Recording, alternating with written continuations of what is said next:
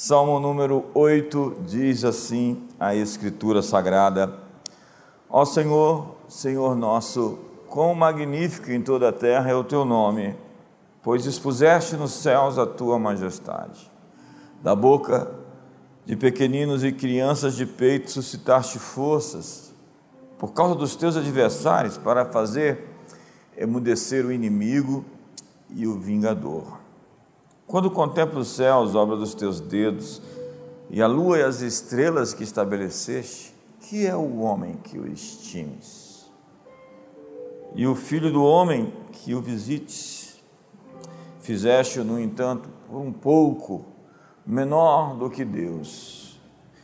E de glória e de honra o coroaste, lhe deste domínio sobre a obra das suas mãos e sobre os seus pés, tudo lhe puseste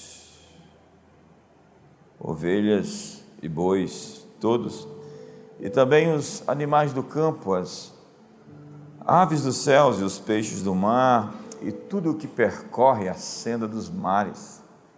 Ó Senhor, Senhor nosso, quão magnífico em toda a terra é o teu nome. Vamos ao último versículo juntos, com os olhos fechados. Ó Senhor, Senhor nosso, quão magnífico em toda a terra é o teu nome. Esse salmo é um salmo incrível de adoração que mostra a glória de Deus, celebra a dignidade dos homens. E por que eu digo glória de Deus e dignidade dos homens? Porque ela está conectada. Tempos atrás eu fui ouvir um desses pregadores reformados sobre a dignidade do homem. E eu me senti tão acabado, tão exaurido, tão abatido, tão diminuído A religião crucifica o velho homem, crucifica o homem renovado e chama isso de santificação. Para eles, a grande ênfase está na depravação total de todos os homens. O que de fato é uma ênfase, mas não algo que grite mais alto do que a nova criação, o novo nascimento, novos céus e nova terra, a restauração de todas as coisas, a obra consumada por Jesus em sua cruz. Eu aprendi a não gritar o que a Bíblia sussurra e não sussurrar o que a Bíblia grita. Tudo é uma questão de tônica de acentuação. Pessoas que não fizeram o dever de casa dão ênfases em assuntos que deveriam ser um pouco ou quase nada enfatizados. Tudo é uma questão de entender a temática bíblica que Deus encontra, acha importante. Nesse salmo, Davi considera a grandeza dos homens como a extensão da grandeza de Deus. Vamos dizer isso? A grandeza dos homens como a extensão da grandeza de Deus. Isso é realmente importante entender, já que Deus não está nem um pouco preocupado em como nós estamos competindo com Ele em poder, autoridade, em beleza, em força. Alguns pensam que Deus está realmente em apuros quando os homens estão fortes e grandes. Deus nos fez como filhos para sê-los assim. Contudo, o grande problema do homem é tomar para si uma glória que não deveria ser abraçada mas deveria ser oferecida a origem de todas as coisas. O primeiro ponto desse salmo tem a ver com adoração, e isso não é música. Adoração não é uma canção, não é um instrumento. Adoração é sair do trono da sua vida e dar o trono a quem você chama de Senhor. Há muitos de nós que se definem como cristãos, mas são absolutamente carnais, tomando decisões baseadas no seu eu, no seu ego. Paulo os define como o Deus deles é o seu ventre. Eles fazem a sua vontade e ainda chamam Deus de Senhor. E é por isso que a Bíblia diz que naquele dia o Senhor dirá a eles: Vocês me chamam de Senhor, Senhor, Senhor, mas não fazeis o que eu vos mando. Vocês expulsam demônios em meu nome e curam enfermos. Vocês até pregam o Evangelho, mas eu não conheço vocês. Apartai-vos de mim, malditos. É quando o Senhor vira apelido. É quando nós dizemos Senhor e não estamos prontos para nos dobrar à Sua vontade. Tomamos decisões a partir dos nossos sentimentos, ou dos nossos traumas, das nossas dores, das nossas emoções. E por vezes queremos imputar a Deus o problema que isso nos causa, as consequências disso, ou arrumar um outro culpado. Adoração é a descentralização do eu, para que Deus tome o trono da nossa vida. É difícil isso, porque a pós-modernidade e todo o movimento humanista preconiza a centralidade do homem. O homem está no centro da religião humanista secular as religiões políticas, colocam o homem no centro. Isso sempre vira ditadura, despotismo político. O progressismo tem como essência isso, um grupo, uma elite escravizando as massas. Sem Deus, nós estamos todos fritos, porque a natureza dos faraós, dos imperadores, das hordas mongóis e dos marxistas culturais é a dominação e escravização do ser humano pela engenharia social. E é isso que nós estamos vendo hoje no planeta Terra.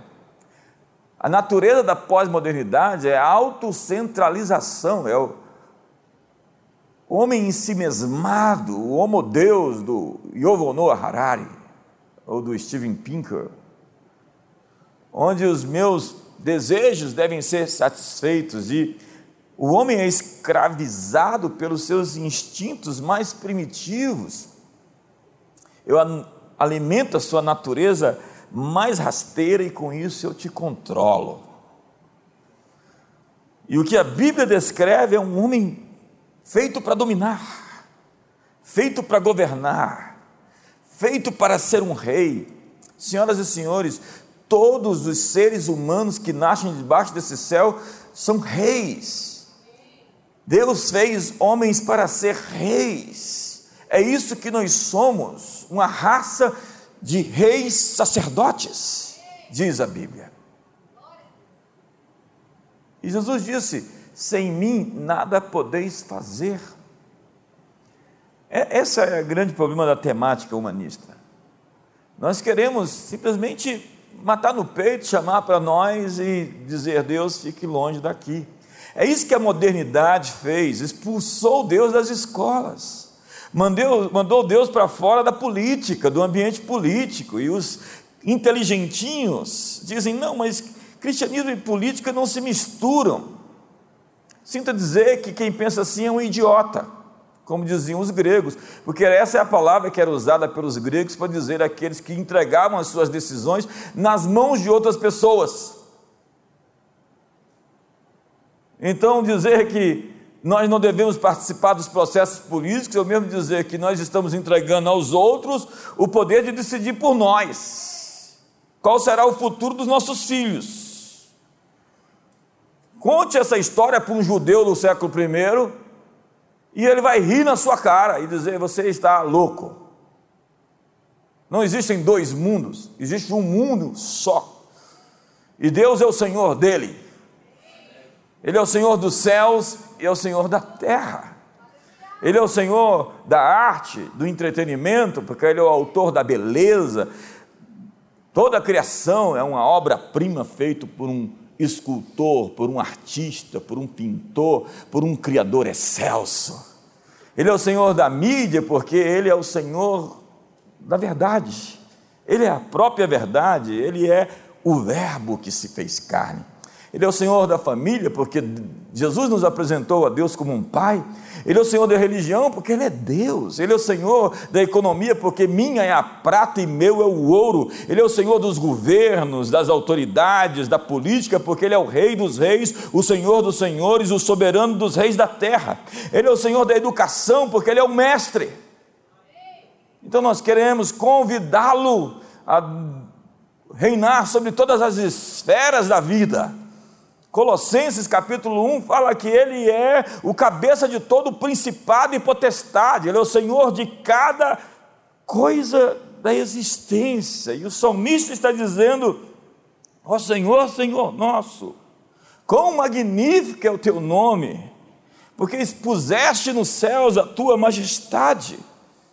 Davi contempla a glória de Deus quando olha para os céus e é simplesmente impelido à adoração ao louvor, à exaltação.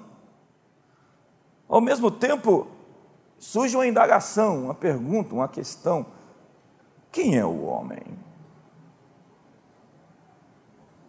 É quando olhamos para cima que ficamos prostrados, diminuídos, humilhados. Nós exploramos e conquistamos a terra, construímos embarcações e navegamos nos mares voamos nos céus e até mesmo conquistamos a lua. E enviamos espaçonaves não ocupadas a fim de explorar outros planetas. Mas quando observamos as bilhões de galáxias, com suas bilhões de estrelas, com seus quasares, buracos negros, supernovas, nós ficamos simplesmente humilhados, intimidados, estonteados, pois o que conhecemos do universo é uma minúscula partícula insignificante. Como diz o apóstolo Paulo, quem pensou saber não aprendeu como se deve saber. Já que o saber ensoberbece e o amor edifica. Quem descobriu o que sabe, descobriu o que não sabe. Nossos telescópios nos humilham todos os dias quando olhamos a vastidão do universo, somos uma gota em um oceano, um grão de areia, como na linguagem bíblica diz: quem mediu com o seu punho as águas? Quem pegou as águas do oceano na concha da sua mão? E tomou a medida dos céus a palmos. Quem mede o universo a palmos? E reconheceu numa medida o pó da terra e pesou os montes com pesos e os outeiros em balanças. Quem chama cada estrela pelo seu nome? 200 bilhões de estrelas somente na nossa Via Láctea. Quem? No século XX, o projeto Genoma procurou decifrar o código genético do homem e após toda a pesquisa e propaganda feita acerca dos avanços científicos que nos proporcionaria com suas descobertas absolutamente reveladoras da essência da própria humanidade, aquelas pesquisas e anos dedicados ao projeto trouxeram mais perguntas do que respostas, mais dúvidas do que certezas. E agora cientistas israelenses descobriram muitos erros na leitura do projeto do DNA humano. Nós estamos humilhados. simplesmente não sabemos. Há muito a se descobrir e pouco conhecemos. Quando pensamos nas profundezas dos mares, nós conhecemos 1% do que existe lá embaixo. Tantas criaturas, até o peixe de Jonas deve estar passeando por lá.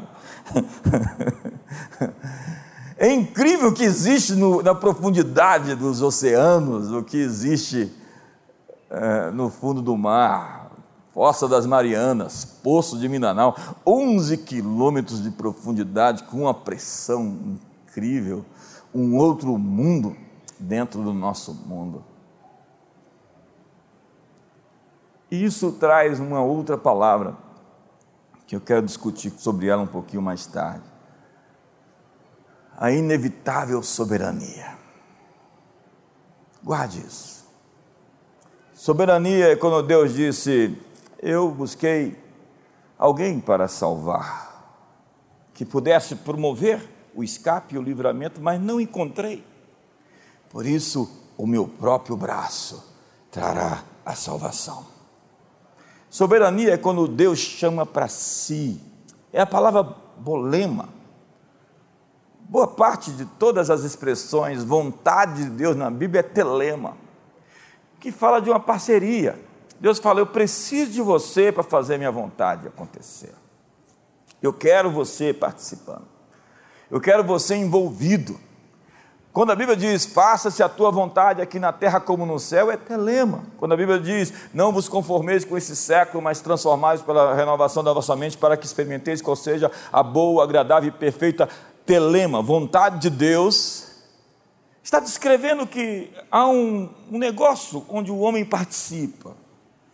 Mas quando nós falamos sobre soberania, nós estamos falando de algo que Deus diz: Eu não preciso de você para fazer o que eu vou fazer agora. Deus está dizendo: em 2023 eu vou fazer as coisas com ou sem você. Eu vou realizar no mundo algo que ninguém nunca viu antes. O meu conselho permanece de pé, eu vou fazer toda a minha vontade. Prepare-se. Então, escreva essa palavra soberania. Ponha isso no seu espelho, grave isso, porque isso é inevitável. A natureza de algo disruptivo é algo que não pode ser impedido. As grandes corporações, os megacapitalistas e as bestas políticas não podem impedir o que Deus está para fazer. Ei, ei, eu acho que você não entendeu. Prepare-se. Porque Deus está programando um mundo novo que vai amanhecer sobre nós. Eu sinto que você está ficando empolgado.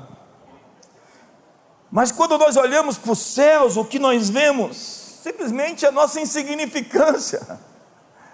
Pense bem assim, eu estava, estava assistindo agora esses dias um, uma série sobre o universo, mostrando as dimensões incríveis, as distâncias incríveis que existem entre os planetas, no Sol e a criação exuberante que está à nossa volta. Isso nos faz nos sentir impotentes. Quantos se sentiram impotentes esses dias de pandemia, de pós-pandemia, de guerra política e cultural? É incrível como nós somos realmente sozinhos, irrelevantes, limitados, tão pequenos. E é isso que o salmista faz, né? quando eu olho para os céus, eu só posso dizer: magnífico! Expuseste nos céus a tua majestade. É isso que ele está fazendo, compondo sons, músicas, poesias, poemas, canções, a partir daquilo que ele vê a grandeza do Deus Criador.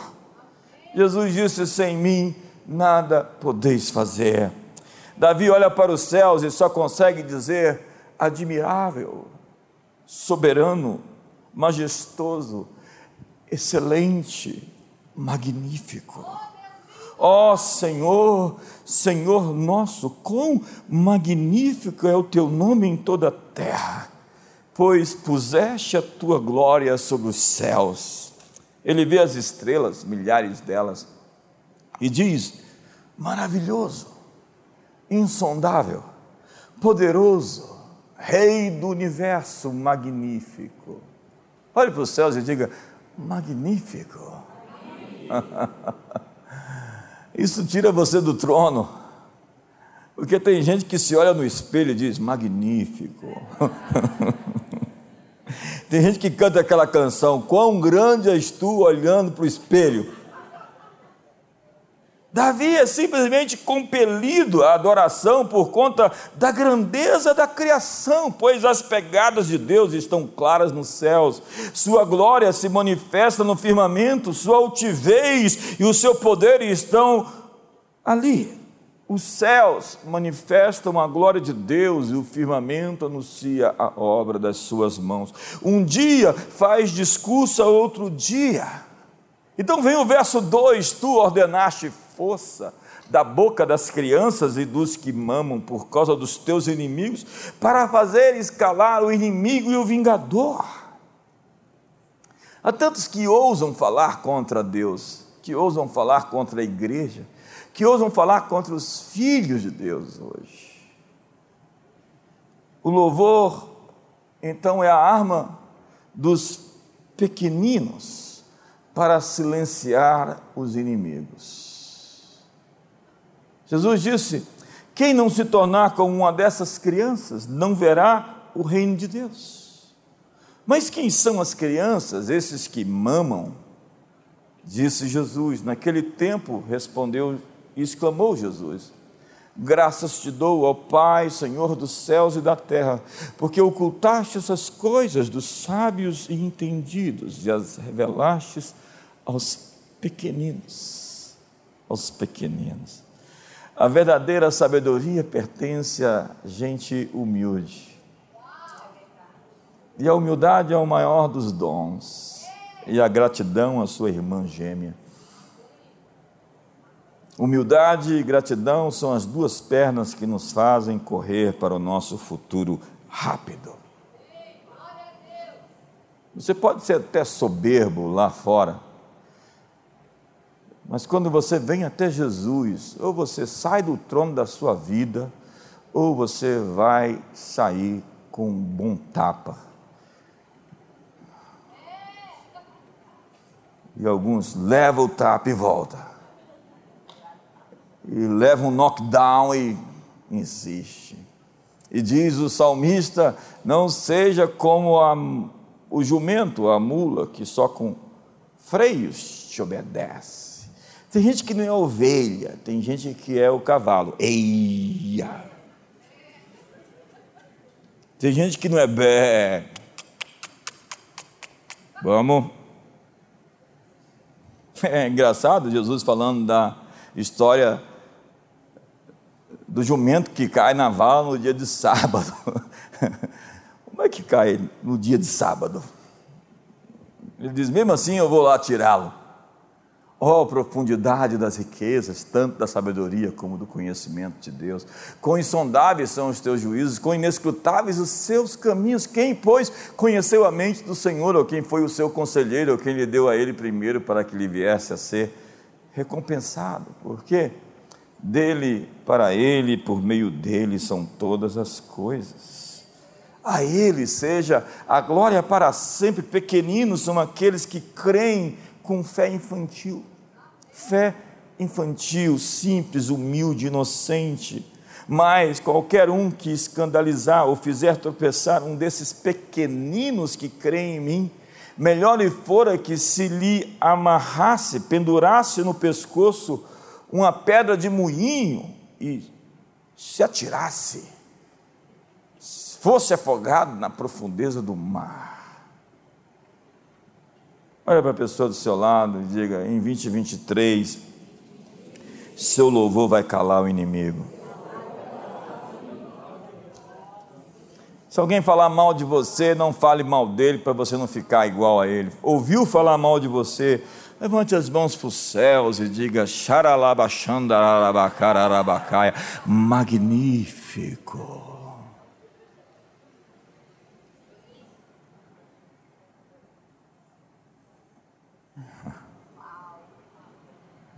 Deus vai matar no peito e vai dar a resposta.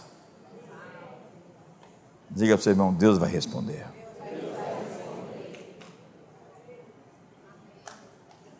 Olha para o irmão do outro lado, diga: a resposta vem de Deus. Tu ordenaste força da boca de pequeninos e dos que mamam. Jesus usa esse texto dizendo: da boca dos pequeninos e dos que mamam suscitaste perfeito louvor para fazer escalar o inimigo e o vingador. O vingador. Da nossa boca nós podemos liberar a força de Deus ou a força do diabo. Qual é o poder que estamos liberando com a nossa boca? O poder da vida e da morte estão na língua, e o que bem dela se utiliza comerá dos seus frutos, diz Provérbios 18, verso 20. Nos últimos dias, diz a Bíblia, os homens seriam amantes de si mesmos, amantes de si mesmos. É um narcisismo. E narcisismo não se fala de amor próprio, mas de deficiência de amor. E os homens seriam também ingratos. E a ingratidão é a desonra, e a desonra faz perder a recompensa. Eu ajustei minhas expectativas esses dias. Eu, na verdade, até zerei minhas expectativas com relação a algumas pessoas nesse próximo tempo, nessa próxima estação, eu quero na mesa os barzilais, como disse o Lucinho. E cada mensagem de cada dia do profetizando foi tão instrutiva para nos fazer tomar decisões com relação ao futuro. E eu escrevi cada coisa que Deus estava falando comigo esses dias. Quando estiveram todos os dias mesmo, não, não levanta a mão. Sabe? E aí vemos os versos 3 e 4. Quando eu vejo os teus céus, obra dos teus dedos, e a lua e as estrelas que estabeleceste, que é o homem? Que dele te lembres. E o filho do homem que o visita, ele diz: quando eu olho para os céus outra vez, e quando vejo a lua e as estrelas, eu digo: quem somos nós? Ele está assim, diminuído, humilhado, restringido, impotente. E ele diz: que é o homem? Esta é a pergunta que não quer calar antropólogos, paleontólogos, filósofos. Durante séculos, milênios, têm perguntado: quem somos? Quem somos? É a pergunta mais crítica. Nietzsche estava numa praça, então na Alemanha, vagando na obscuridade, louco, com uma dor incrível. Ele tinha dito que Deus morreu. Deus morreu. E um soldado da tarde, da noite, perguntou para ele: Ei, o que, que você está fazendo aqui? Quem é você? De onde você veio? Para onde você está indo? Ele olhou, olhou com aquele olhar de doido e disse: Ei, rapaz, eu estou há 40 anos tentando descobrir quem eu sou, de onde eu vim, para onde eu vou e o que eu estou fazendo aqui. Nietzsche morreu louco.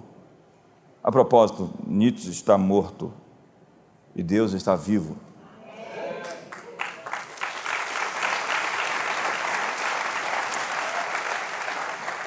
Quem é o homem? Sócrates dizia: Conhece-te a ti mesmo. Para Platão, o homem é um animal que anda sobre dois pés. Aristóteles dizia: Nós somos um animal sociável. Sófocles disse: O homem não é nada mais do que um sopro e uma sombra.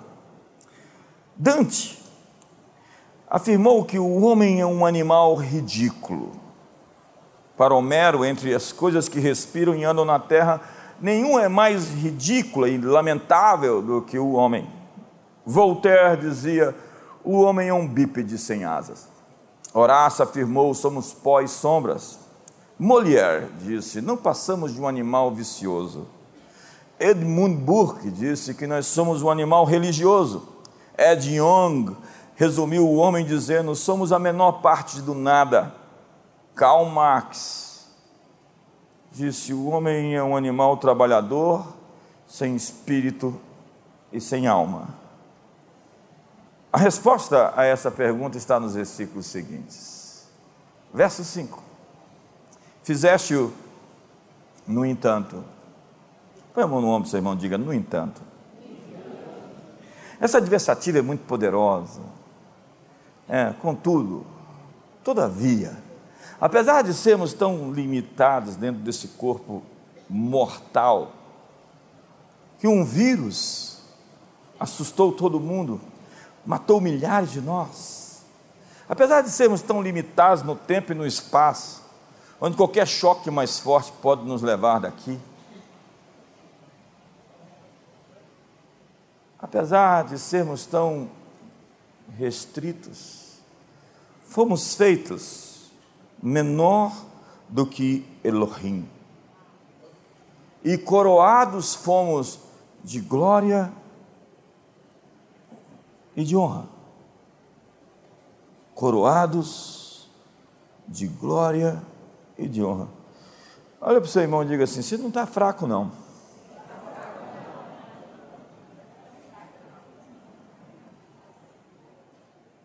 Deste-lhe domínio sobre as obras da tua mão e sobre os seus pés, sobre os pés dos homens, tudo que há nesse planeta está submetido ovelhas, bois, todos, e animais do campo, aves dos céus, peixes do mar e tudo o que percorre na senda dos mares. A grandeza dos homens é, portanto, a extensão da grandeza do Criador. Somos representantes dele aqui na terra. Estamos aqui sob a sua autoridade. E o grande segredo da autoridade é o relacionamento. Você não pode ter a minha autoridade se você não está ligado a mim. Você não pode ter a autoridade como um policial se você não está ligado ao Estado.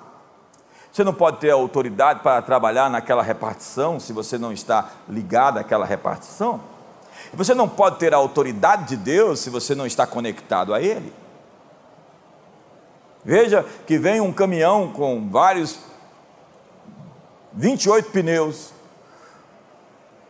e ele vem marchando alto, forte e rápido, e um pequeno policial levanta a mão com um apito e manda parar.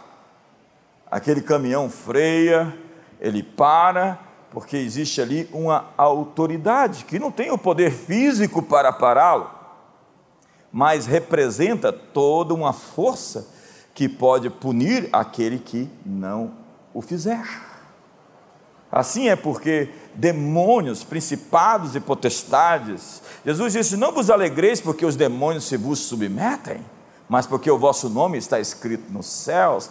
Então, quando você se ergue contra as forças espirituais que lutam contra você e elas param, não é sobre você, é sobre a autoridade que está à sua volta é sobre quem você representa. Em meu nome expulsarão demônios, eis que vos dei autoridade para pisar sobre serpentes e escorpiões e sobre todo o poder do inimigo, e nada absolutamente vos causará dano. Então os filhos de Sebas foram expulsar os demônios em nome do Jesus que o Paulo prega. Eles não tinham um relacionamento, eles não tinham comunhão, toda a nossa autoridade está ligada à intimidade de quem recebemos. E não se pode exercer autoridade não se estando debaixo de autoridade. Esse é o problema de Anadab e de Abiú. Eles quiseram oferecer fogo e fizeram fogo estranho, conversando. Na hora que eu estou pregando, não, não, você está perdoado, não vai cair fogo em você não.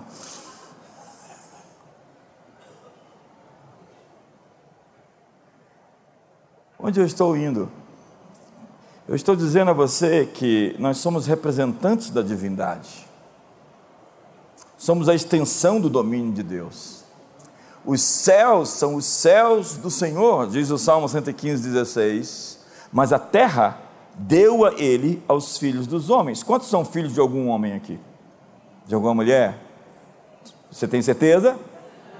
Muito obrigado. Espero que você tenha realmente nascido por aqui. E é por isso que o diabo é um ladrão, porque ele não entrou pela porta do nascimento. Jesus nasceu pela porta do nascimento virginal para tomar o domínio da terra de volta. Porque foi então o homem subjugado pelas decisões de entregar o domínio a Satanás através da rebelião, da desobediência. Então Jesus veio tomar as chaves do inferno e da morte. E toda autoridade me foi dada nos céus e na terra. O rei do céu quis ser rei na terra. E ele era por natureza senhor da terra, mas ele quis conquistá-la por meio da sua encarnação, se tornando um de nós. E nos deu o comando para resistir em seu nome todo o inferno, dizendo que eles não prevalecerão contra nós. Ei, diga para o seu irmão, em 2023 o inferno não vai prevalecer contra você. Entenda, a lógica da idolatria é colocar um, a imagem de um Deus em um santuário feito por mãos humanas.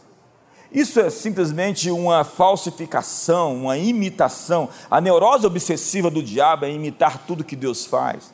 Porque essa terra, esse planeta, é um santuário, é um templo feito por Deus, onde Ele colocou a sua imagem. Milhares, bilhões de imagens de Deus estão nesse planeta. O homem feito à imagem e semelhança de Deus representa a autoridade de Deus nesse mundo, e todas as vezes que o diabo vê você, ele vê a expressão da autoridade de Deus, e é por isso que ele odeia você, porque ele, quando olha para você, ele vê um Deus que ele não pode tocar. Então ele veio matar, roubar e destruir, tentando tornar você um igual a ele, em si mesmado, autocentrado. A pós-modernidade, o espírito do tempo é isso. Homens diabo, homo Deus, homens divinizados, autocentrados, seres que se adoram, que dizem meu corpo é minha regra, que dizem eu posso ser o juiz final dos meus atos. É isso que Lúcifer é, um diabo. E é muitos e é isso que muitos de nós têm se tornado, apesar de dizer que são cristãos. Dê um sorriso para o seu irmão, veja se ele está amarelo. E diz a Bíblia, por um pouco menor do que Deus. Elohim. Deus nos fez grandiosos, esplêndidos, poderosos, cheios de autoridade para representar o seu nome, vice-regentes, herdeiros e co-herdeiros com Cristo. E aí nós perguntamos, mas como somos tudo isso? Eu acho que eu tenho que terminar, tenho que ministrar a ceia, né? Deixa eu pular aqui uma parte. E lhe deste domínio sobre a obra das suas mãos e sobre os seus pés. Tudo lhe puseste. Isso nos põe como administradores mordomos. A terceira palavra é mordomia. A primeira é adoração, a segunda é soberania, a terceira é mordomia. O que, que eu disse? Mordomia. Mordomia é aquilo que foi lhe entregue, é um ato de confiança do dono de tudo. O Criador deu a você a possibilidade de administrar os seus recursos. E à medida que você é fiel no que você tem, vai ser no posto sobre mais. Mas caso você tenha se tornado infiel, arrogante, soberbo e desconectado de Deus e das pessoas que representam aquilo, as pessoas que importam, quando você se torna o agente dono de tudo, sem prestar contas. Ó Senhor, Senhor nosso, não é Senhor, Senhor meu.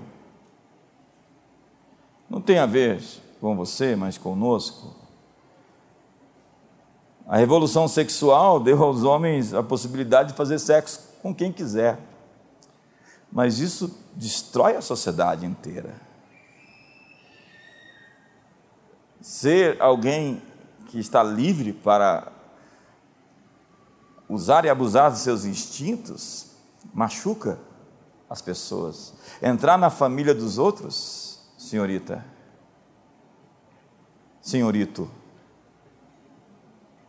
é destruir muita gente.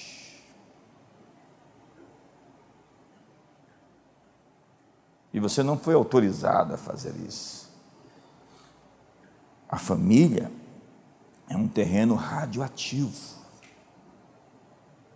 E um objeto estranho dentro dela pode até destruí-la, mas não ficará sem castigo. É isso que diz Provérbios capítulo 6. A sua vergonha jamais se apagará. Dá um sorriso para o seu irmão, ver se ele está vermelho. Então conta-se uma história na Bíblia que um lavrador plantou uma vinha, cercou de uma sebe, colocou nela um lagar e deu a alguns administradores para que eles pudessem dar a ele os respectivos frutos no seu tempo. Passaram-se os tempos, ele enviou seus mensageiros para receber os frutos da terra. Mas aqueles homens que arrendaram a terra, bateram, maltrataram os mensageiros do lavrador. Então ele disse: Vou mandar agora o meu filho. E os arrendatários da terra disseram: Agora vamos matar o filho e vamos tomar posse dela. Jesus pergunta aos discípulos: O que fará o dono daquela terra àqueles homens maus?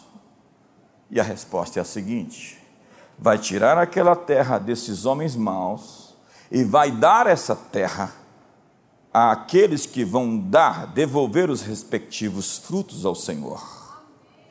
Deus deu a terra aos homens e está atrás do fruto.